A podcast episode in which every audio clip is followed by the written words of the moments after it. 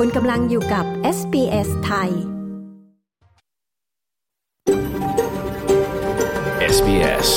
A world of difference You're with SBS Thai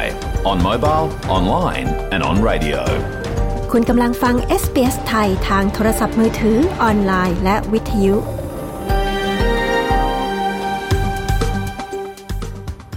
เราขอแสดงความขอบคุณเจ้าของดั้งเดิมของดินแดนที่เรากำลังกระจายเสียงจากที่นั่นในวันนี้ SBS ไทยขอแสดงความเคารพต่อชาววอรันจรีวอยวรังของชาติคูลิน และต่อผู้อาวุโสทั้งในอดีตและปัจจุบัน เรายังขอแสดงความขอบคุณเจ้าของดั้งเดิมของดินแดนชาวออบริจินและชาวเกาะทอร์เรสเตรททั้งหมดที่คุณกำลังรับฟังการออกอากาศของเราจากที่นั่นในวันนี้ สวัสดีค่ะ ขอต้อนรับคุณผู้ฟังเข้าสู่รายการ s อ s ไทย ประจำคืนวันพฤหัสบดีที่ 12 มกราคม พุทธศักราช 2566 ค่ะ คุณกำลังอยู่กับดิฉัน ชยดาพาว ดำเนินรายการสดกับคุณผู้ฟังในคืนนี้ จากห้องส่งในนครเมลเบิร์นนะคะ ในคืนนี้เราก็มีเรื่องราวที่น่าสนใจมากมาย รอคุณผู้ฟังอยู่เช่นเคยค่ะ จะมีเรื่องอะไรบ้างนั้น มารับฟังตัวอย่างกันก่อนนะคะ migration is an opportunity to support regions uh, and their populations um, for uh, the primary benefit of maintaining those regional centres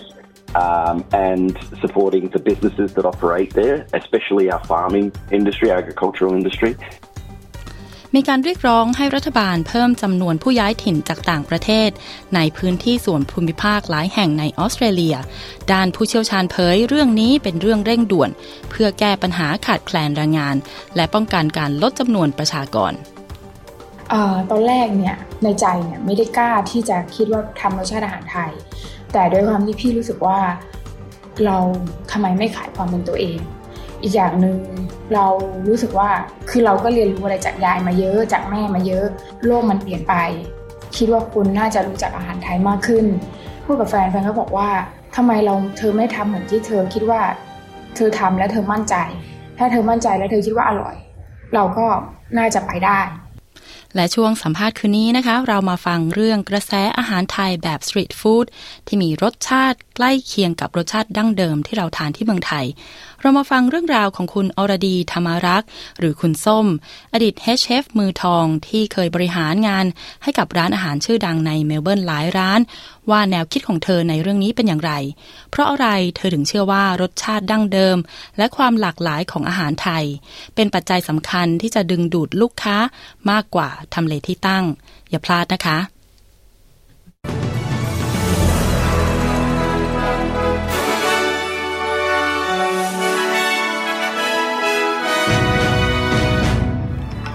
นายแอนโทนีอัลบานิซีกล่าวปราศัยในรัฐสภาของประเทศปาปัวนิวกินีเป็นครั้งแรก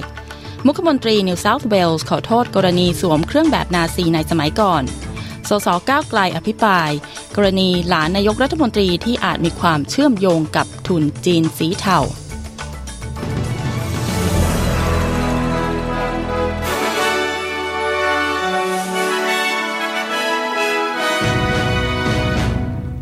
มาเริ่มกันที่ข่าวแรกนะคะ นายแอนโทนี อัลบานิซี นายกรัฐมนตรีได้กล่าวปราศรัยต่อรัฐสภาของประเทศปาปัวนิวกินี ซึ่งเขาได้ไปเยี่ยมเยือนและหารือในเรื่องข้อตกลง การป้องกันประเทศในแถบทะเลแปซิฟิก และนี่เป็นครั้งแรกที่ผู้นำจากต่างประเทศ ได้กล่าวปราศรัยในรัฐสภา ประเทศปาปัวนิวกินี นายอัลบานิซีกล่าวว่าการทำข้อตกลงในเรื่องนี้ จะช่วยให้ความร่วมมือทางการทหารระหว่างสองประเทศ มีความสัมพันธ์แนบแน่นมากขึ้น และนี่อาจเป็นศตวรรษของความสงบ และมั่งคั่งอย่างแน่นอน เขากล่าวว่า A treaty based on deep trust and a treaty that builds on the family first approach to regional security an example to others. ข้อตกลงนี้มีรากฐานมาจากความไว้เนื้อเชื่อใจ และใช้แนวทางของครอบครัว ในการป้องกันความปลอดภัยของภูมิภาค และนี่เป็นตัวอย่างแก่ชาติอื่นด้วย และทั้งยังเป็นการลงทุนในความสัมพันธ์ในอนาคตทั้งของทั้งสองประเทศ เพื่อเห็นแก่ความเป็นภูมิภาคเดียวกัน เรายังขยายโอกาสให้พี่น้องชาวเกาะแปซิฟิก ในการมาท่องเที่ยวและทำงานในออสเตรเลียอีกด้วยนายแอนโทนีอัลบานิซีกล่าว นายกรัฐมนตรียังกล่าวต่อไปอีกว่า การเรียกร้องของชาวเกาะแปซิฟิก เป็นสิทธิของพวกเขาที่จะแสดงความคิดเห็น และเขายังยืนยันว่าทีมรักบี้ของปาปัวนิวกินี ควรจะลงเล่นใน National Rugby League ของออสเตรเลีย มาที่ข่าวที่สองนะคะ นายโดมินิกพาราเต้มุขมนตรีของรัฐนิวเซาท์เวลส์ออกมาขอโทษต่อสาธารณะ ในเรื่องที่เขาสวมเครื่องแบบนาซี ในงานวันเกิดครบรอบ 21 ปีของเขาในปี 2003 นายพาราเต้กล่าวว่า รัฐมนตรีของเขาได้หยิบยกเรื่องนี้มาเป็นประเด็นเมื่อสองวันก่อน และนี่เป็นเรื่องที่เขาขบคิด และคิดว่าจะออกมาพูดด้วยตัวเอง เขาเผยว่า I'm deeply ashamed of what I did. And I'm truly sorry for the hurt and the pain that this will cause people right across our state. ผมรู้สึกอับอายอย่างสุดซึ้งต่อสิ่งที่ผมเคยทำและผมต้องขออภัยหากเหตุการณ์นี้จะทำให้หลายคนรู้สึกเจ็บปวด ไม่ว่าจะเป็นประชาชนในรัฐของเรา หรือแม้กระทั่งเพื่อนสมาชิกสภาที่เป็นชาวยิวนายโดมินิกพาราเต้กล่าว จากรายงานล่าสุดของ Human Rights Watch เปิดเผยว่าออสเตรเลียยังสอบตกในเรื่องของการปฏิบัติต่อชาวพื้นเมืองและผู้ลี้ภัย รายงานฉบับที่ 33 ขององค์การนอกภาครัฐระหว่างประเทศ ซึ่งทำวิจัยและส่งเสริมสิทธิมนุษยชนทำการติดตามเรื่องมนุษยชนกว่า 100 ประเทศทั่วโลก ได้ยกธงเตือนถึงชาวจำนวน ชาวพื้นเมืองที่เสียชีวิต ขออภัยค่ะจำนวนชาวพื้นเมืองที่เสียชีวิตในคุกหรือสถานกักกัน ซึ่งรัฐบาลออสเตรเลียยังเฉื่อยชา ในเรื่องภาวะอากาศโลกเปลี่ยนแปลงด้วย ในขณะที่มีความกังวลใจในเรื่องนี้เพิ่มเข้ามา ชาวอะบอริจินและชาวเกาะทอร์เรสเตรตจำนวนร้อยละ 29 ที่อยู่ในคุกทั่วออสเตรเลีย คิดเป็นร้อยละ 3 ของประชากรทั้งหมดนางโซเฟียมิกนิลส์ นักวิจัยอาวุโสของ Human Rights Watch บอกกับ SBS News ว่า ในระหว่างปี 2021 ถึง 2022 มีนักโทษชายที่เป็นชาวพื้นเมือง เสียชีวิตระหว่างจำคุกจำนวน 17 คน เธอเปิดเผยว่า What's really horrifying about many of these issues is that we've known about them for a long time, but that we turn a blind eye and that they are progressively getting worse and worse. We know this about Indigenous deaths in custody. We know it's an issue that comes เรื่องที่น่าเป็นห่วงที่สุดคือเรารู้ว่าเรื่องนี้เกิดขึ้นมาระยะหนึ่งแล้ว แต่เราก็ยังหลับหูหลับตากับปัญหานี้ และมันก็ยิ่งแย่ลงไปเรื่อยๆ เรารู้ว่าปัญหานี้เกี่ยวกับการเสียชีวิตของชาวพื้นเมืองในระหว่างคุมขัง เรารู้ว่าเรื่องนี้จะเกิดขึ้นทุกๆปี และเราได้รับรายงานถึงจำนวนผู้เสียชีวิตที่มากแบบก้าวกระโดด และยาและเรายังไม่ทำเรื่องนี้เป็นเรื่องเร่งด่วนระดับชาติที่ต้องแก้อีกหรือ เรื่องนี้ไม่ได้รับความสนใจ ซึ่งไม่ได้ทำให้ความช่วยเหลือหรืองบประมาณที่พวกเขาพึงได้ นางโซเฟียมิกนิลส์ชี้ช่วงนี้มาฟังข่าวจากเมืองไทยกันบ้างนะคะ บางจาก ประกาศซื้อหุ้น และทำคำเสนอซื้อหลักทรัพย์ทั้งหมดของเอสโซประเทศไทยจำนวน 55,500 ล้านบาท บริษัทบางจากคอร์ปอเรชั่นจำกัดมหาชน ได้แจ้งต่อตลาดหลักทรัพย์แห่งประเทศไทยว่า ที่ประชุมคณะกรรมการของบริษัทมีมติเอกฉันอนุมัติการเข้าทำธุรกรรม และเห็นชอบให้เข้าซื้อหุ้นสามัญของบริษัทเอสโซประเทศไทยจำกัดมหาชน โดยบางจากได้ลงนามในสัญญาซื้อขายหุ้นกับ Exxon Mobil เมื่อวันที่ 11 มกราคม 2566 และคาดว่าจะสามารถดำเนินการซื้อขายและชำระเงินค่าหุ้น ให้แก่ผู้ขายได้ภายในครึ่งหลังของปี 2566 นายชัยวัฒน์โควาวิสารัตประธานเจ้าหน้าที่บริหารกลุ่มบริษัทบางจาก และกรรมการผู้จัดการใหญ่บริษัทบางจากโคร์ปอเรชั่นจำกัดมหาชนกล่าวว่า การลงทุนครั้งนี้เป็นอีกหนึ่งก้าวสำคัญ สู่ความมั่นคงทางพลังงานที่มากขึ้นของบางจากและประเทศไทย ซึ่งการลงทุนครั้งนี้นี้ก่อให้เกิดการประหยัดเชิงขนาด และช่วยเพิ่มประสิทธิภาพต้นทุนของบริษัท โดยจะทำให้บางจากมีกำลังการกลั่นน้ำมันรวม 294,000 บาร์เรลต่อวัน และเครือข่ายสถานีบริการกว่า 2,100 แห่งมาที่ข่าวต่อไปนะคะ สสพักก้าวไกล หารือกลางสภาผู้แทนราษฎร กรณีหลานนายกรัฐมนตรีอาจมีความเชื่อมโยงกับนายตู้ห่าว ทุนจินสีเทา ในการประชุมสภาผู้แทนราษฎรวันนี้ นายปฏิพัฒน์สันติพาดา สสพิษณุโลกพักก้าวไกล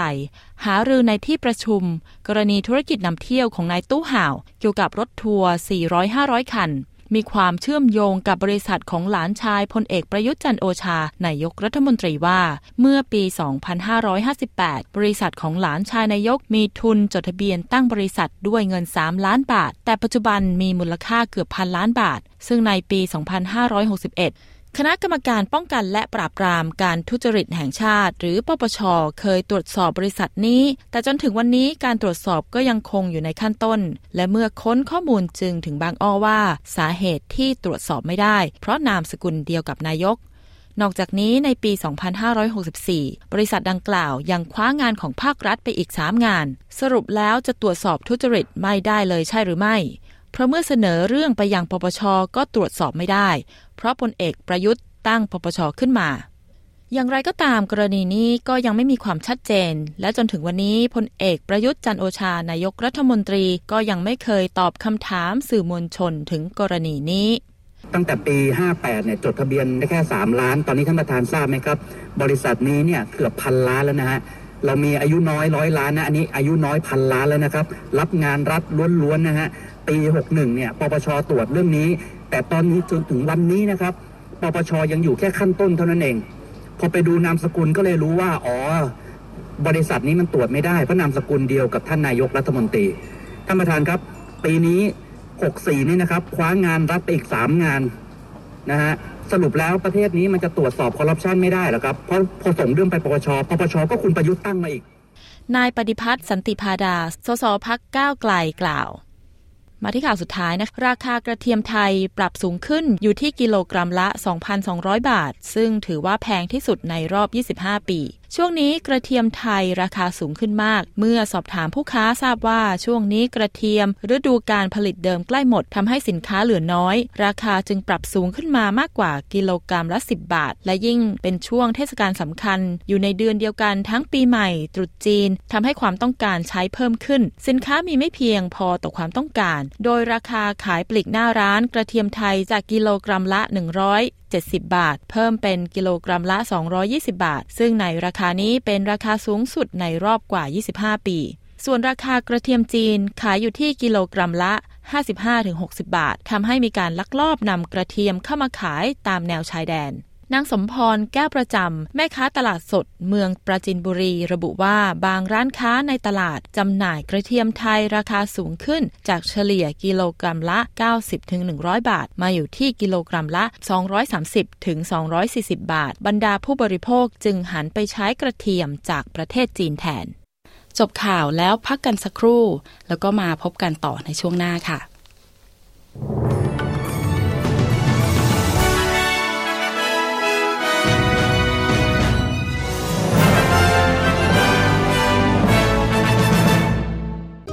คุณกำลังอยู่กับ SBS ไทย SBS ไทยออกอากาศทุกวันจันทร์และพฤหัสบดี เวลา 22 นาฬิกา มีทางเลือกรับฟังรายการมากมายผ่านวิทยุอนาล็อก ทีวีดิจิตอล ออนไลน์ หรือแอปโทรศัพท์เคลื่อนที่ SBS ไทย คุณกำลังฟังรายการวิทยุ s อ s ไทยกับดิฉันชยดาพาวค่ะ s อ s ไทยมีข่าวสารมากมายจากทั่วออสเตรเลีย รวมถึงเรื่องราวที่น่าสนใจจากชุมชนไทย และเรื่องราวที่มีประโยชน์ในการใช้ชีวิตอยู่ในออสเตรเลียนะคะ ติดตามเรื่องราวที่น่าสนใจได้จาก s อ s ไทยได้ที่เว็บไซต์ sbs.com.au forward slash thai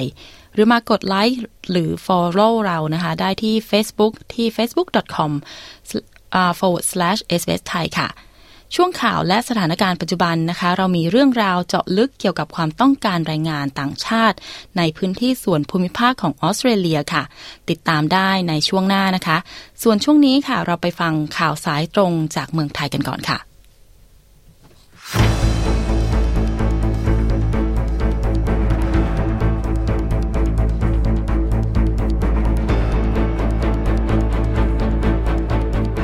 วัสดีค่ะ คุณกำลังอยู่กับรายงานข่าวสายตรงจากเมืองไทยนะคะ ความคืบหน้าคดีผับจินหลิง และความเชื่อมโยงกับกลุ่มนายทุนจีนสีเทาเป็นอย่างไร การตรวจสอบความเชื่อมโยงธุรกิจนายทุนจีนสีเทากับหลานชายนายกรัฐมนตรีมีความคืบหน้าอย่างไรบ้าง และการซื้อหุ้นเอสโซของบริษัทบางจากมีการเปลี่ยนแปลงอย่างไรไปติดตามสถานการณ์ล่าสุดนะคะ จากคุณชาดาสมบูรณ์ผล ผู้สื่อข่าวพิเศษของ s อ s ไทยประจำประเทศไทยค่ะ สวัสดีค่ะคุณชาดา สวัสดีคุณผู้ฟังที่เคารพทุกท่านค่ะ คุณชาดาคะความคืบหน้าคดีผับจินหลิง และความเชื่อมโยงกลุ่มนายทุนจีนสีเทา ขณะนี้ไปถึงไหนแล้วคะ แล้วก็คืบหน้าอย่างไรบ้าง วันนี้ที่สำนักงานตำรวจแห่งชาติพลตำรวจเอกดำรงศักดิ์กิติประพัฒน์ผู้บัญชาการตำรวจแห่งชาติ ได้มาถแถลงถึงความคืบหน้าในคดีผับจินหลิง เครือข่ายของนายชัยนัทกรชัยนันหรือนายตู้ห่าว ว่าขณะนี้การสอบสวนคดีนั้นที่มีคณะพนักงงานสอบสวนดำเนินการอยู่ เกือบจะเสร็จสมบูรณ์แล้วค่ะ ซึ่งตนเองได้สรุปสำนวนส่งให้นางสาวนารีตันทเสถียรอายการสูงสุดพิจารณาแล้วภายใน 1-2 วันนี้ และจะอยู่ในกรอบเวลาที่ทางอายการสูงสุดต้องส่งสำนวนต่อศาลภายในวันที่ 20 มกราคมนี้ โดยจะครบกำหนดการฝากขังนายชัยนัทหรือว่านายตู้ห่าว ผู้บัญชาการตำรวจแห่งชาติบอกด้วยนะคะว่าตำรวจที่เกี่ยวข้องกับคดีนี้ ได้ดำเนินการทางวินัยไปแล้ว โดยแยกเป็นคดีหลักๆ ก็คือคดีฟอกเงิน ที่มีพันตำรวจเอกวันนารีกรชัยนันภรรยาของนายตู้ห่าวเป็นผู้ถูกกล่าวหา ซึ่งเมื่อวันที่ 9 มกราคมที่ผ่านมา ผู้บัญชาการตำรวจแห่งชาติได้ลงนามคำสั่ง ให้พันตำรวจเอกหญิงวันนารีออกจากราชการไว้ก่อน และขณะนี้ทางกองบัญชาการตำรวจนครบาล ก็มีคำสั่งให้ตำรวจอีก 5 นาย ออกจากราชการไว้ก่อนด้วยเช่นกัน ซึ่งตำรวจทั้ง 5 นายนั้น จะมีส่วนเกี่ยวข้องกับคดีก็คือการกระทำความผิดต่อหน้าที่ เรียกรับสินบน ซึ่ง 5 นายนี้ก็เป็นเจ้าหน้าที่ตำรวจระดับสูง ในสอนอลาดพร้าว และสอนอยานาวา หลังจากที่ก่อนหน้านี้ได้มีการตั้งคณะกรรมการสอบสวนวินัยร้ายแรง และส่งเรื่องให้กับคณะกรรมการป้องกันและปราบปรามการทุจริตแห่งชาติ รวมขนาดนี้มีตำรวจให้ถูกออกจากราชการไว้ก่อนกับคดีนี้ รวมทั้งสิ้น 6 นายด้วยกัน ซึ่งผู้บัญชาการตำรวจแห่งชาติย้ำว่าทั้ง 6 นายนั้น ยังคงมีสิทธิในการต่อสู้คดีตามกฎหมาย แต่ว่าคดีนี้ถ้าเป็นเรื่องของทางวินัยก็จะต้องพิจารณาขั้นเด็ดขาดค่ะส่วนการตรวจสอบความเชื่อมโยงของธุรกิจนายทุนจีนสีเทากับหลานชายนายกรัฐมนตรี มีความคืบหน้าอย่างไรบ้างคะ สำหรับคดีนี้ไปมีความเชื่อมโยงเกี่ยวข้องกับหลานชายของพลเอกประยุทธ์จันโอชา นั่นก็คือลูกชายของพลเอกปรีชาจันโอชาสมาชิกวุฒิสภา เพราะมีการตั้งบริษัทรับเหมา และมีการตั้งบริษัททำเรื่องของธุรกิจทัวร์และไปเชื่อมโยงกับธุรกิจของนายตู้ห่าวกรณีนี้ทางพลตำรวจเอกดำรงศักดิ์กิติประพัฒผู้บัญชาการตำรวจแห่งชาติระบุนะคะว่า ได้ตรวจสอบแล้ว พบว่าหลานชายของพลเอกประยุทธ์จันโอชานายกรัฐมนตรี เกี่ยวข้องกับธุรกิจรถเช่าของนายตู้เห่าในกรณีที่ว่า ข้อที่จริงเบื้องต้นตรวจสอบได้ว่า มีข้อมูลมาจากคณะกรรมการป้องกันและปราบปรามยาเสพติด หรือปปส ระบุว่าส่วนหนึ่งของรถที่หลานชายของนายกรัฐมนตรีนำไปทำธุรกิจการเช่าซื้อ มีทั้งหมด 33 คัน จากจำนวนหลายร้อยคันด้วยกัน ซึ่งในหลายร้อยคันนั้นจะมีความเชื่อมโยงกับคดีที่ตู้ห่าวทำธุรกิจรถอยู่ ดังนั้นในส่วนของธุรกิจรถทั้ง 33 คันนั้น จะเกี่ยวข้องกับคดีนี้หรือไม่ต้องรอการตรวจสอบอีกครั้งหนึ่ง ซึ่งคดีนี้ถือว่าหลักฐานต่างๆ สามารถตรวจสอบได้ย้อนไปจนถึงปี 2563 และกรณีของรถทัวร์ก็เกิดขึ้นก่อนที่จะมีการกระทำความผิดเรื่องของคดีสมคบยาเสพติด องค์กรอาชญากรรมข้ามชาติ ดังนั้นต้องเชื่อมโยงกันอีกครั้งหนึ่ง ว่าจะมีการเกี่ยวข้องกันโดยตรงหรือไม่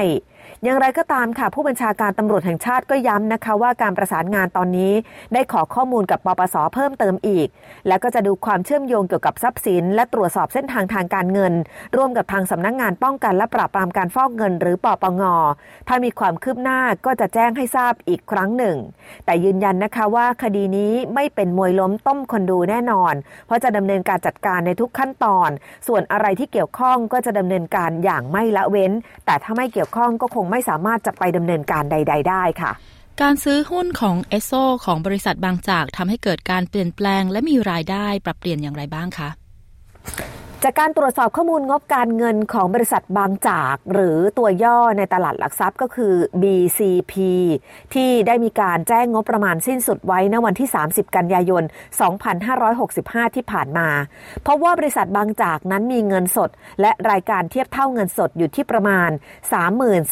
33,288 ล้านบาทค่ะ อัตราส่วนหนี้สินต่อส่วนของผู้ถือหุ้น หรือ D/E อยู่ที่ 1.73 เท่าค่ะ และปัจจุบันนี้โรงการบางจากมีกำลังการกลั่นเฉลี่ยอยู่ที่ระดับ 120,000 บาร์เรลต่อวัน มีจำนวนสถานีบริการน้ำมันอยู่ที่ 1,340 แห่ง และมีแผนที่จะเพิ่มอีก 80 แห่งเป็น 1,420 แห่ง ภายในปี 2566 ส่วนงบการเงินของบริษัทเอสโซมีเงินสดและรายการเทียบเท่าเงินสดอยู่ที่ 842 ล้านบาทเศษ อัตราส่วนหนี้สินต่อส่วนของผู้ถือหุ้นอยู่ที่ 2.33 เท่าด้วยกัน ปัจจุบันโรงกลั่นของเอโซซึ่งตั้งอยู่ที่อำเภอศรีราชาจังหวัดชนบุรี มีกำลังการกลั่นเฉลี่ยอยู่ที่ระดับ 130,000 บาร์เรลต่อวัน และมีสถานีบริการน้ำมันอยู่ที่ 800 แห่งทั่วประเทศ โดยมูลค่าหลักทรัพย์ตามราคาตลาด หรือว่า Market Cap ของบางจาก ณวันที่ 11 มกราคม 2566 มีขนาดประมาณ 43,700 ล้านบาท ขณะที่เอสโซมี Market Cap ขนาดอยู่ที่ 38,400 ล้านบาทด้วยกัน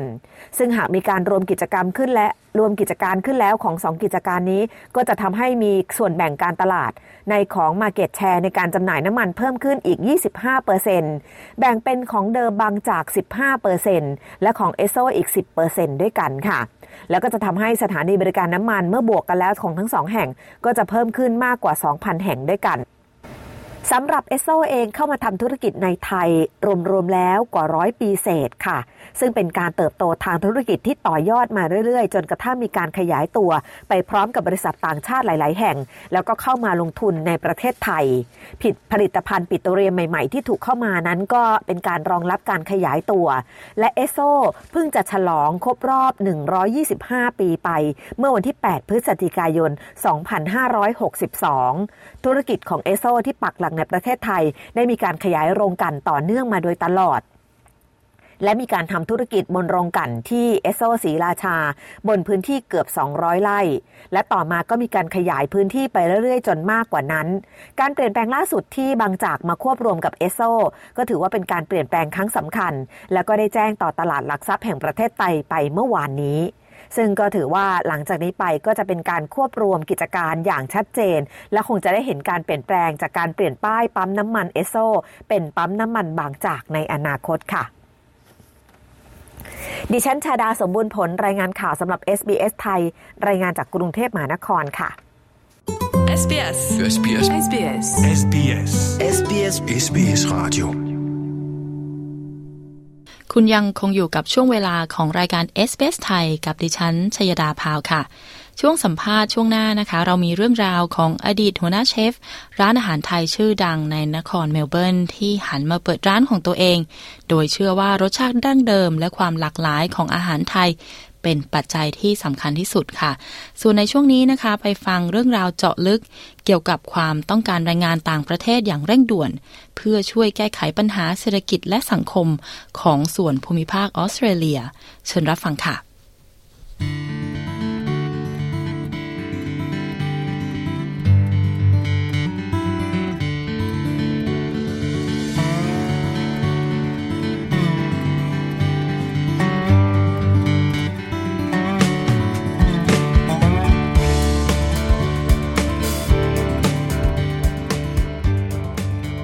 การเรียกร้องเพื่อให้รัฐบาลเพิ่มจำนวนผู้ย้ายถิ่นจากต่างประเทศในพื้นที่ส่วนภูมิภาคหลายแห่งในออสเตรเลียนั้นไม่ใช่เรื่องใหม่ แต่ในปัจจุบันเสียงเรียกร้องในเรื่องนี้มีเพิ่มมากขึ้นเรื่อยๆ ด้านผู้เชี่ยวชาญเผยว่าการเพิ่มจำนวนผู้ย้ายถิ่น เป็นเรื่องที่จำเป็น เพื่อการแก้ปัญหาการขาดแคลนแรงงาน และการลดจำนวนประชากรในชุมชนส่วนภูมิภาค ติดตามรายงานเรื่องนี้ได้จากคุณแซมโดเวอร์ SBS News เรียบเรียงและนำเสนอโดยดิฉันชยดาพาว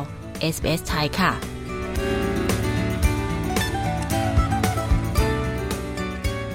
มีเสียงเรียกร้องให้มีการเปลี่ยนแปลงระบบการย้ายถิ่นของออสเตรเลียมากขึ้น ทั้งนี้เพื่อที่จะทำให้ผู้ย้ายถิ่นสามารถเข้ามาทำงาน เพื่อผลักดันระบบเศรษฐกิจของส่วนภูมิภาคของออสเตรเลียมากขึ้นในขณะนี้ทางด้านกระทรวงมหาดไทยก็กำลังทบทวนระเบียบการย้ายถิ่น และรับเรื่องการปรับปรุงกฎหมายนี้จากองค์กรต่างๆ อยู่ เมื่อพิจารณาจากข้อมูลประชากรล่าสุดของรัฐบาลก็มีความคิดเห็นหลายด้าน บางส่วนก็กล่าวว่ารัฐบาลต้องมีการจัดการเรื่องนี้อย่างเร่งด่วน โดยจัดลำดับความสำคัญกับชุมชนส่วนภูมิภาคก่อน เพื่อที่จะแก้ปัญหาด้านสังคมและเศรษฐกิจในพื้นที่เหล่านี้ คุณคิมฮอตัน หัวหน้านักเศรษฐศาสตร์ของสถาบันวิจัยพื้นที่ส่วนภูมิภาคของออสเตรเลีย ได้สรุปด้านบวกของการอาศัยอยู่ในพื้นที่ส่วนภูมิภาคของออสเตรเลียว่า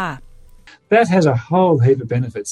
There's the short term benefit around jobs, of course. We've got a record number of job vacancies across regional Australia, employers looking for workers. So that flow of people from overseas is really important.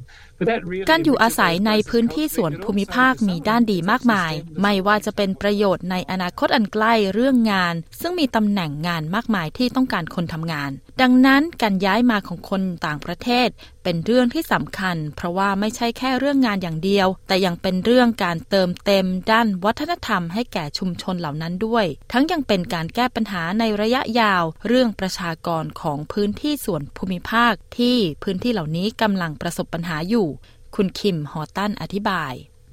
สถาบันวิจัยพื้นที่ส่วนภูมิภาคของออสเตรเลียได้ตีพิมพ์โครงการความมุ่งหวังของภูมิภาคนิยม 2032 โดยมีจุดมุ่งหมายที่จะได้ส่วนแบ่งประชากรจากผู้ย้ายถิ่นเพิ่มขึ้นจากร้อยละ 20 เป็นร้อยละ 40 ในอีก 10 ปีข้างหน้า คุณฮอตันย้ำว่าโครงการนี้สามารถที่จะทำให้ชุมชนส่วนภูมิภาค และผู้ย้ายถิ่น มีความเข้าใจอย่างท่องแท้ถึงกระบวนการต่างๆ ที่เกี่ยวข้อง เขากล่าวว่า the people moving to those smaller places, the migrants moving to those smaller places, need to know what they're in for. So, some sort of testing of the waters is, has become really important. We find a lot of the long term successful settlement stories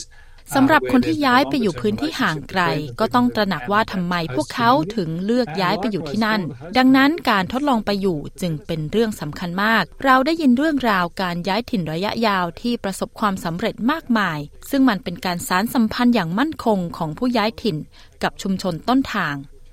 ในทางกลับกัน ชุมชนเหล่านั้นก็ได้ประโยชน์ และสร้างความสัมพันธ์กับผู้ย้ายถิ่นเหล่านั้นด้วย จากเรื่องราวเหล่านั้นก็จะเห็นว่าการใช้แนวทางการเข้าถึงชุมชนแบบครอบคลุม และความสามัคคีโดยที่ชุมชนเห็นคุณค่าของผู้ย้ายถิ่นและเห็นว่าการเปลี่ยนแปลงทางวัฒนธรรม จะเป็นการเปิดทางสำหรับการเปลี่ยนแปลงอื่น ๆ ที่จะให้ประโยชน์แก่ทั้งสองฝ่าย คุณคิม ฮอตันชี้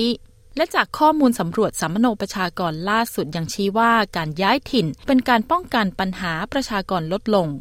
โดยจากการสำรวจเทศบาลในพื้นที่ส่วนภูมิภาคจำนวน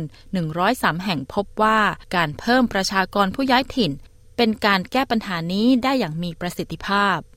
คุณสแตนติน พาซิโนส รองประธานสถาบันการย้ายถิ่นแห่งออสเตรเลียกล่าวว่า การย้ายถิ่นฐานมีความสำคัญในการประกันความเติบโตอย่างมั่นคงของพื้นที่ศูนย์กลางเศรษฐกิจส่วนภูมิภาค เขากล่าวว่า Migration is an opportunity to support regions uh, and their populations um, for uh, the primary benefit of maintaining those regional centres การย้ายถิ่นเป็นสิ่งที่ส่งเสริมภูมิภาคและประชากร ในเรื่องหลักๆ ก็คือการทำให้เศรษฐกิจของศูนย์กลางเศรษฐกิจ ของส่วนภูมิภาคและธุรกิจต่างๆดำเนินไปได้ โดยเฉพาะอย่างยิ่งอุตสาหกรรมการเกษตรและการทำฟาร์ม ซึ่งพวกเขาต้องการแรงงาน พวกเขาต้องการคนที่อาศัยและทำงานในพื้นที่ ถ้าเมืองในชนบทเหล่านั้นมีประชากรไม่เพียงพอ พวกเขาก็ไม่สามารถหาคนทำงาน และไม่สามารถดำเนินธุรกิจต่อไปได้และมันจะส่งผลต่อวิกฤตการณ์การขาดแคลนผลผลิตในพื้นที่เหล่านั้น ซึ่งเป็นส่วนสำคัญต่อเศรษฐกิจของประเทศด้วย คุณคอนสแตนตินพาซิโนสอธิบาย คุณพาซิโนสยังกล่าวต่อไปอีกว่า นโยบายการย้ายถิ่นในปัจจุบันนั้น ให้ความสำคัญแก่เมืองใหญ่มากกว่าส่วนภูมิภาค เขาเผยว่า It is actually easier to qualify for a visa, a skilled visa in Sydney, Melbourne or Brisbane than it is in, uh, say, Toowoomba or, or South Australia or, or, or anywhere outside of those three cities. And, and that's really มันเป็นการง่ายที่จะได้วีซ่ามาอาศัยในนครซิดนีย์เมลเบิร์นหรือบิสเบน เมื่อเปรียบเทียบกับเมืองทูวมบ้าหรือรัฐเซาท์ออสเตรเลียหรือที่อื่นๆ นอกเหนือจากสามเมืองใหญ่ข้างต้น ซึ่งมันเป็นเรื่องที่น่าแปลกใจถ้าพิจารณาถึงนโยบายการย้ายถิ่น ที่ยังอยู่ในระหว่างการพิจารณามาเป็น 10 กว่าปีแล้ว ว่านโยบายนี้น่าจะช่วยพื้นที่ส่วนภูมิภาคก่อนเมืองใหญ่ คุณคอนสแตนตินพาซิโนสตั้งข้อสังเกต ในปี 2022 มีรายงานว่าส่วนภูมิภาคของออสเตรเลีย มีตำแหน่งงานว่างเป็นประวัติการณ์ถึง 96,000 ตำแหน่ง คุณมาร์ค เกรซบรูคประธานบริหารองค์กร Migration Solutions ที่ทำการในรัฐ South Australia ได้ให้ความเห็นว่า Let's say 10,000 people move into regional South Australia doing jobs that locals aren't doing currently. That creates 16,200 brand new jobs. So the same would happen in reverse. If 10,000 people left regional areas โดยประมาณการในขณะนี้มีผู้ย้ายถิ่นที่ย้ายมาทำงานที่คนพื้นที่ไม่ทำในรัฐ South Australia กว่า 10,000 คน และนี่เป็นการสร้างงานใหม่กว่า 16,200 ตำแหน่ง แต่ในทางกลับกัน คนกว่า 10,000 คนก็ย้ายออกจากพื้นที่ส่วนภูมิภาคไปยังเมืองใหญ่ เพราะพวกเขาเห็นว่าเขาจะมีโอกาสในชีวิตดีกว่า และมันทำให้ส่วนภูมิภาคขาดคนงาน 16,200 ตำแหน่งด้วยเช่นกัน คุณมาร์คเกรซบรูควิเคราะห์ คุณเกรซบรูคกล่าวต่อไปอีกว่า มันยังไม่มีหนทางที่มั่นคงในการผลักดันอุตสาหกรรมของภูมิภาค ถ้าหากยังไม่มีการจัดการเรื่องการย้ายออกของประชากร เขากล่าวว่า we, we need to make sure that we have enough people to fill the roles that need to be filled and that's either going to be done through natural population growth and training locally but where we can't meet that need from the local labour market เราต้องแน่ใจว่าเราจะมีคนทำงานในตำแหน่งนั้นๆ และไม่ว่ามันจะมาจากการเพิ่มประชากรอย่างธรรมชาติ ที่เติบโต เรียนและทำงานที่นั่น แต่ถ้าเราไม่สามารถที่จะรอจำนวนประชากรในพื้นที่ได้ เราต้องอาศัยแรงงานทักษะจากต่างประเทศ ที่พวกเขาตกลงใจที่จะอยู่อาศัยและทำงานที่นั่น แต่ถ้าหากเราไม่สามารถหาคนทำงานในตำแหน่งงานที่ว่างเหล่านั้นได้แล้วก็ เราก็คงจะมองไม่เห็นอนาคต คุณมาร์คเกรซบุ๊กกล่าวสำหรับการทบทวนกฎระเบียบการย้ายถิ่นของกระทรวงมหาดไทยกำลังอยู่ในระหว่างการพิจารณา ซึ่งหลายฝ่ายหวังว่านโยบายในอนาคตจะมีการจัดการในเรื่องที่เป็นความเสี่ยงของพื้นที่ส่วนภูมิภาคได้ดีมากยิ่งขึ้น คุณกำลังฟัง SBS Thai You're listening to SBS Thai SBS ไทยทางโทรศัพท์มือถือออนไลน์และทางวิทยุ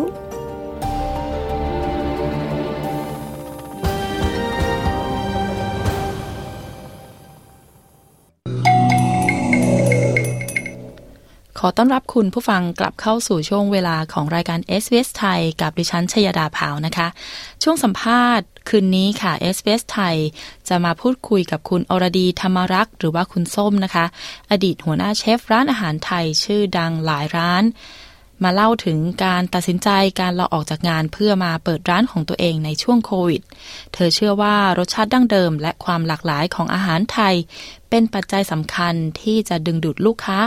มากกว่าทำเลที่ตั้ง เรื่องราวจะเป็นอย่างไรไปติดตามรับฟังกันค่ะ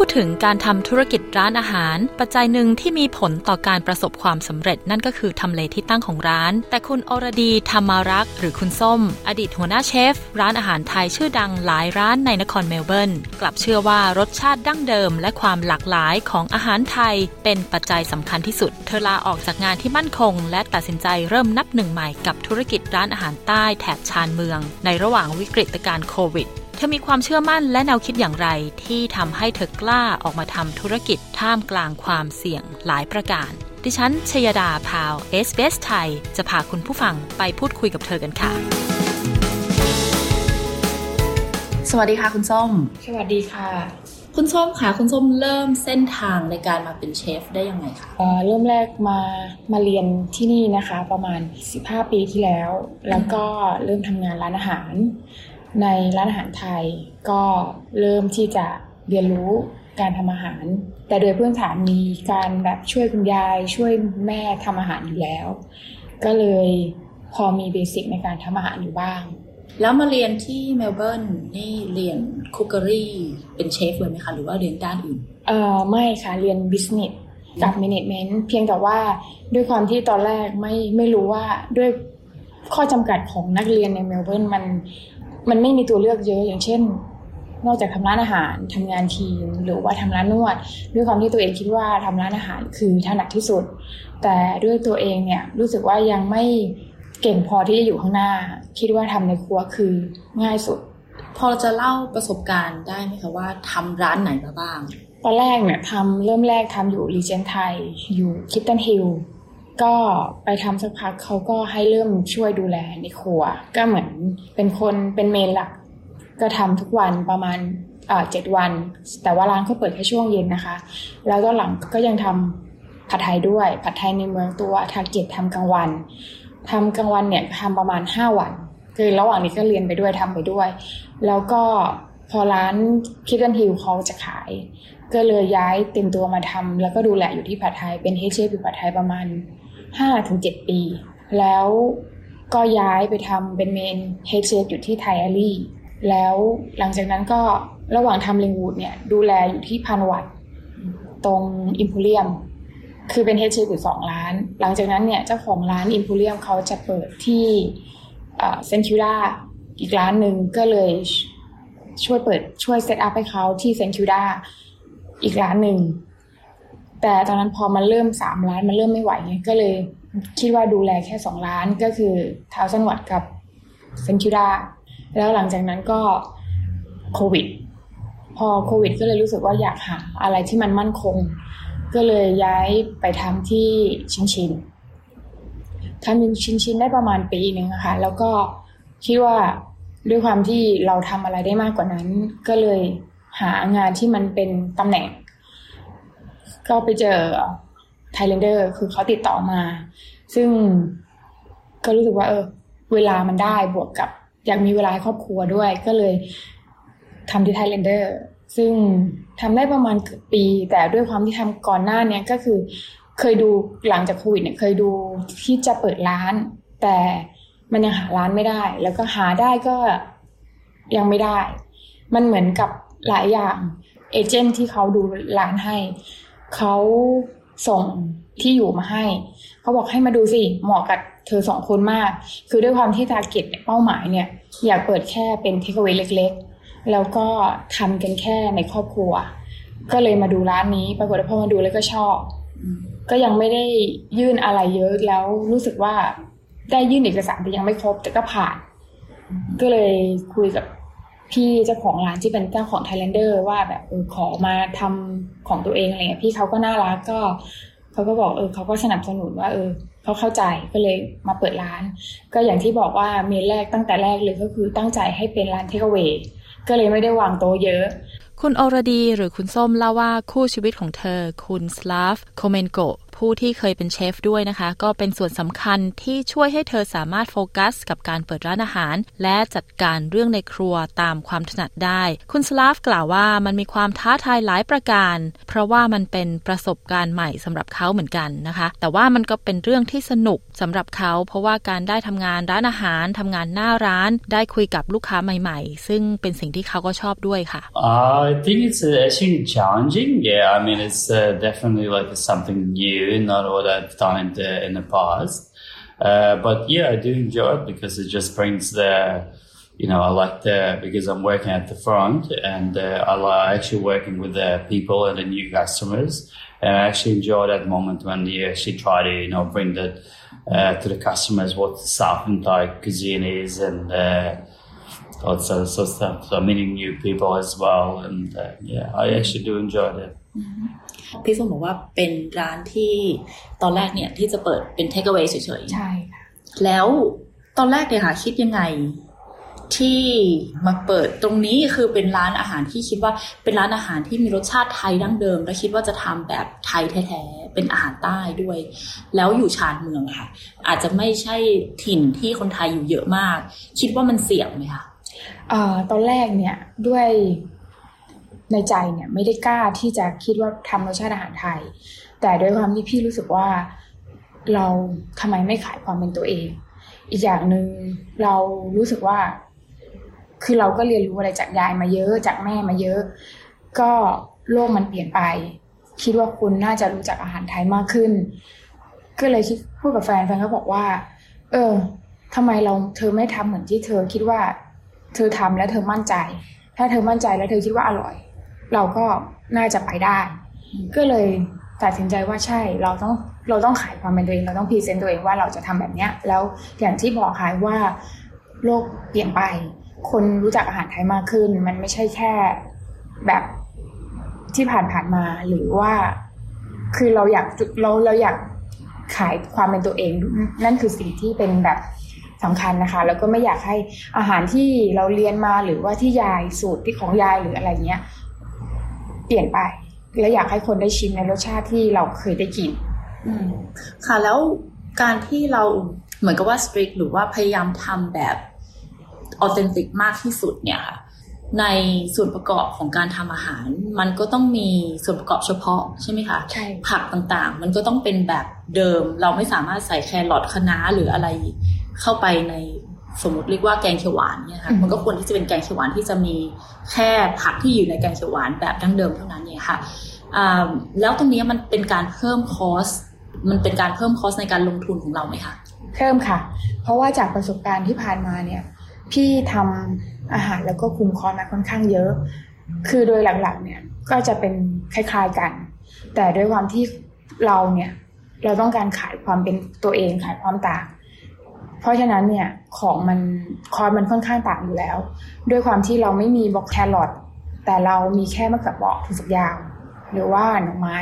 ซึ่งมันก็อาจจะมีความต่างร้อยเปอร์เซ็นต์คือพี่ก็หวังว่าอย่างน้อยคนก็กินแล้วชอบ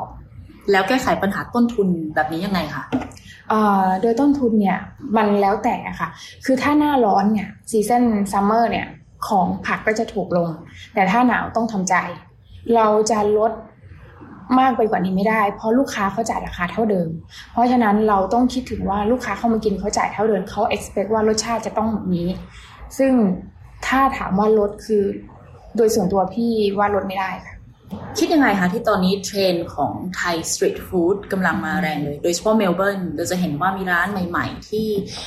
ขายความเป็น original นะคะไม่ว่าการตกแต่งร้านก็ดีทำให้เหมือนเมืองไทยมากที่สุด การทำรสชาติ อาหารก็ดีส่วนประกอบในอาหารก็ดี ก็คือทำให้เหมือนเมืองไทยมากที่สุด ตอนนี้มีเพิ่มขึ้นมากขึ้นเรื่อย ๆ เลย ตอนนี้พี่ส้มคิดว่ามันเป็นยังไง จริง ๆ พี่ดีใจ พี่รู้สึกว่ามันถ้าเปรียบเทียบกับสมัย 15 ปีก่อน การที่เราจะหาร้านไทยสักร้านหนึ่งจิน หรือแนะนำเพื่อนต่างชาติ ว่า เอ้ย เพื่อนต่างชาติแนะนำว่าร้านอ่าอาหารไทยเนี่ยควรไปกินร้านไหน มันยังค่อนข้างยาก แต่สมัยเนี้ยเราสามารถบอกได้หลายร้าน โดยเฉพาะในเมืองว่าร้านไหนร้านอะไร ซึ่งพี่รู้สึกว่าดีใจคือคนไทยหันมาให้ความสนใจในการ present อาหารความเป็นไทยรสชาติไทยมากขึ้น และซึ่งไม่ใช่แค่คนไทยฝรั่งหรือต่างชาติก็เขาก็ happy ที่จะกินรสชาติไทยได้ อย่างร้านของส้มอะค่ะ ฝรั่งมาทานแล้วเขา complain ไหมคะเผ็ดเกินหรืออะไรอย่างนี้ ไม่นะเลยโดยตอนนี้ยังไม่มี อย่างอย่างเช่นง่าย ๆ อย่างอาหารใต้ผัดสะตอหรืออะไรเงี้ยก็มีฝรั่งสั่งและกินเขาบอกเขาอยากฉันอยากได้แบบเนี้ยอยากได้แบบไทยมาก ซึ่งเขาก็ happy ยังไม่เคยเจอลูกค้า complain มีแต่บอกว่ารสชาติเธอดีนะ ตอนนี้นี่คือขายที่ร้านด้วย แล้วก็ขายทาง ทำอาหารส่งอยู่ที่สเสบียงทองด้วยค่ะก็คือส่งทุกวันอ่าวันเสาร์ก็ทุกอาทิตย์ไปลงอาหาร เพราะว่าสเสบียงทองเนี่ยไปลงตั้งแต่ยังไม่มีหน้าร้าน ก็คือ จนปัจจุบันนี้ก็ยังส่งอยู่ คุณสลาฟเปิดเผยว่าการใช้แอปส่งอาหาร เช่น Uber Eats หรือว่า DoorDash หรือว่า Menu Log ก็ดีนะคะ ช่วยให้ร้านได้มีลูกค้าใหม่ ๆ ที่ อาศัยไกลจากร้าน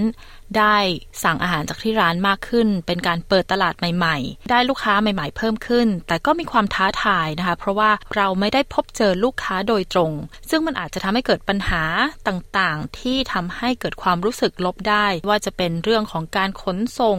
การได้รับอาหารหรือเรื่องของอุณหภูมิอาหารต่างๆ Well I think everything at the beginning helped the business you know like as, as long we can sort of uh, uh, can go wider and maybe find more customers, you know, then definitely the Uber because uh, Uber, DoorDash, and Menelo because they, they actually take a part of the restaurant business. Uh, but at the same time, it's bringing a lot of like challenges as because we don't actually interact with the customers. And I feel that's the biggest kind of issue because uh, the customer, when ordering through the Uber Eats, along the way they can have an issue with the delivery or any other sort of issues and uh, that's brings sort of like a negative uh, outcome uh, from the customers you know but uh, at the same time when we actually uh, dealing with the customers in the shop uh, we never have any issues because that's actually where we interact with the person with the customer ในการเริ่มต้นทำธุรกิจร้านอาหารครับมันมีความยาก จะมีบอกว่ามีความง่ายยังไง ก็อาจจะไม่ง่ายนะ มีความยากยังไงบ้าง แล้วก็เริ่มต้นยังไงคะถ้าถามว่ายากยากมากสำหรับพี่เนาะคือคือถ้าเปรียบเทียบระหว่างที่พี่ไปเซตอัพเนี่ย มันค่อนข้างจะง่าย เพราะเรามีหน้าที่แค่บอกเจ้าของหรือบอกว่าเราจะเอาอะไรเราจะทำอะไร แต่ด้วยความที่พอมาเป็นของเราเองปุ๊บทุกอย่างมันมีโปรเซสมันมีขั้นตอน มันก็คือเหมือนกันทั่วไป แต่ด้วยความที่อย่างที่บอกว่าร้านเนี่ย ด้วยตอนที่ได้มาเนี่ยมันเป็น milk bar ซึ่งด้วยเป้าหมายเราคือ takeaway เราไม่ได้คิดว่าเราจะทำใหญ่โตอะไร แล้วทุกอย่างมันเปลี่ยน พอเปลี่ยนปุ๊บเราก็ต้องแล้วด้วยณปัจจุบัน การทำร้านอาหารการ set up ร้านใหม่ค่อนข้างราคาด้วยทุกอย่างค่อนข้างสูง ทั้งซัพพลายเออร์ทั้งอุปกรณ์ในครัวทุกอย่าง ก็ค่อนข้างสูงแต่โดยหลักๆ แล้วเนี่ยคนที่ติดต่อหรือว่า set up คือแฟนพี่เป็นคนติดต่อ เพราะด้วยระหว่างนั้นเนี่ยพี่ยังต้องทำงาน ก็คือตามตามกำหนดไว้ แล้วแฟนพี่จะเป็นคนดิวทุกอย่าง ส่วนตัวพี่มีแค่ support ว่าพี่อยากได้อะไร พี่จะเอาอะไรตรงไหนไว้ตรงไหนแค่นั้นนะคะในส่วนของการเปิดร้านโดยที่ไม่เคยมีประสบการณ์มาก่อน แล้วต้องติดต่อกับหลายองค์กรหลายฝ่าย คุณสลาฟเปิดเผยว่า สำหรับเราโดยเฉพาะผมผมไม่รู้อะไรเลย ต่างกับส้มที่เธอเคยบริหารงานมาหลายร้าน แต่ว่าอุปสรรคต่างๆ นี้ก็ไม่ได้ทำให้เราหยุดยัง้ง เราก็ยังสามารถทำได้ ถ้าเราทำได้ ผมก็เชื่อว่าทุกคนก็ทำได้เหมือนกันครับ I mean, there's a lot of uh, yeah, of course, there's a lot of things to learn, but at the same time, I feel like for for us, like for like especially for me, like I was like had no idea like basically what to where to start. You know, maybe some she had more experience because she actually ran a couple of shops in the past. You know, but um, yeah, even that you know did not stop us because uh, it's still uh, approachable. I mean, we can still. Uh, do it. I mean, if we can do it, I believe that anyone can do it because as I said, like we basically learn uh, along the way. Yeah. พี่ส้มมองอนาคตของร้านอาหารไทยในออสเตรเลีย เป็นยังไงบ้างคะในอนาคต ในในอนาคตพี่ว่าพี่เชื่อว่าร้านอาหารไทยก็ยังเป็นร้านที่ลูกค้าหรือว่าผู้กินยังให้ความสนใจยังเป็นยังติดอยู่ในระดับท็อปเพราะด้วยอาหารที่เราไม่เหมือนชาติอื่น บวกกับถึงแม้ว่าคนจะหันมาดูแล healthy หรืออะไรก็แต่แต่อาหารไทยยังติดอยู่ในนึงในนั้น พี่เชื่อว่าร้านอาหารไทยยังไปได้อีกยังไปได้เรื่อยๆแล้วแต่ว่าเราจะแตก ไปในทิศทางไหนค่ะ จากประสบการณ์ที่คลุกคลีกับการทำร้านอาหารมาเป็นสิบกว่าปีเนี่ยค่ะพี่ส้มคิดว่าอะไรที่เป็นหัวใจหลักสำคัญในการทำธุรกิจการอาหาร target เป้าหมายว่าเราเราตั้งเป้าว่าร้านเราเนี่ยจะไปในร้านเราเนี่ยมีคือเราอะด้วยอย่างอย่างของพี่เนี่ยพี่มันพี่เป้าหมายพี่คือพี่ตั้งใจให้เป็นแบบเอเชีย แต่ด้วยความที่พี่ก็ยังเชื่อว่า ด้วยความเป็นเอเชียฝรั่งก็ยังมีที่เขาค่อนข้างอยากกินรสชาติอาหารไทยสำคัญหลักๆ คือ เป้าหมายทาร์เก็ตของเราของร้านคืออะไร หัวใจของร้านคืออะไร ก็คือต้องทำให้เรื่องราวที่เราจะส่งไปหรือว่าเมสเซจที่เราจะส่งไปเด่นชัดว่า คนเห็นชื่อร้าน คนรู้จักร้านต้องคิดถึงอะไรใช่ค่ะค่ะ แล้วคำถามสุดท้ายนะคะ คิดว่า อีกหน่อยอนาคตของร้านนะคะ ของร้านพี่ส้ม จะเป็นทั้งเป็นแบบนี้หรือว่าจะเป็นไปในทาง takeaway หรือว่าจะขยายให้ใหญ่ขึ้น หรือว่าพอใจกับไซส์ประมาณนี้อยู่แล้วเอ่อณตอนนี้พี่พี่พอใจ happy กับกับไซส์ตัวนี้ณตอนนี้คือพี่อย่างพี่พอใจกับไซส์ตรงนี้ แต่ในอนาคตก็เท่าที่คุยกันกับแฟนก็คิดว่าพี่อยากมีอีกสักร้าน แต่คงอาจจะไม่ใช่เร็วๆนี้อะค่ะ ขอบคุณมากนะคะพี่ส้มค่ะ กดไลค์แชร์ และแสดงความเห็นไป follow SBS ไทยทาง Facebook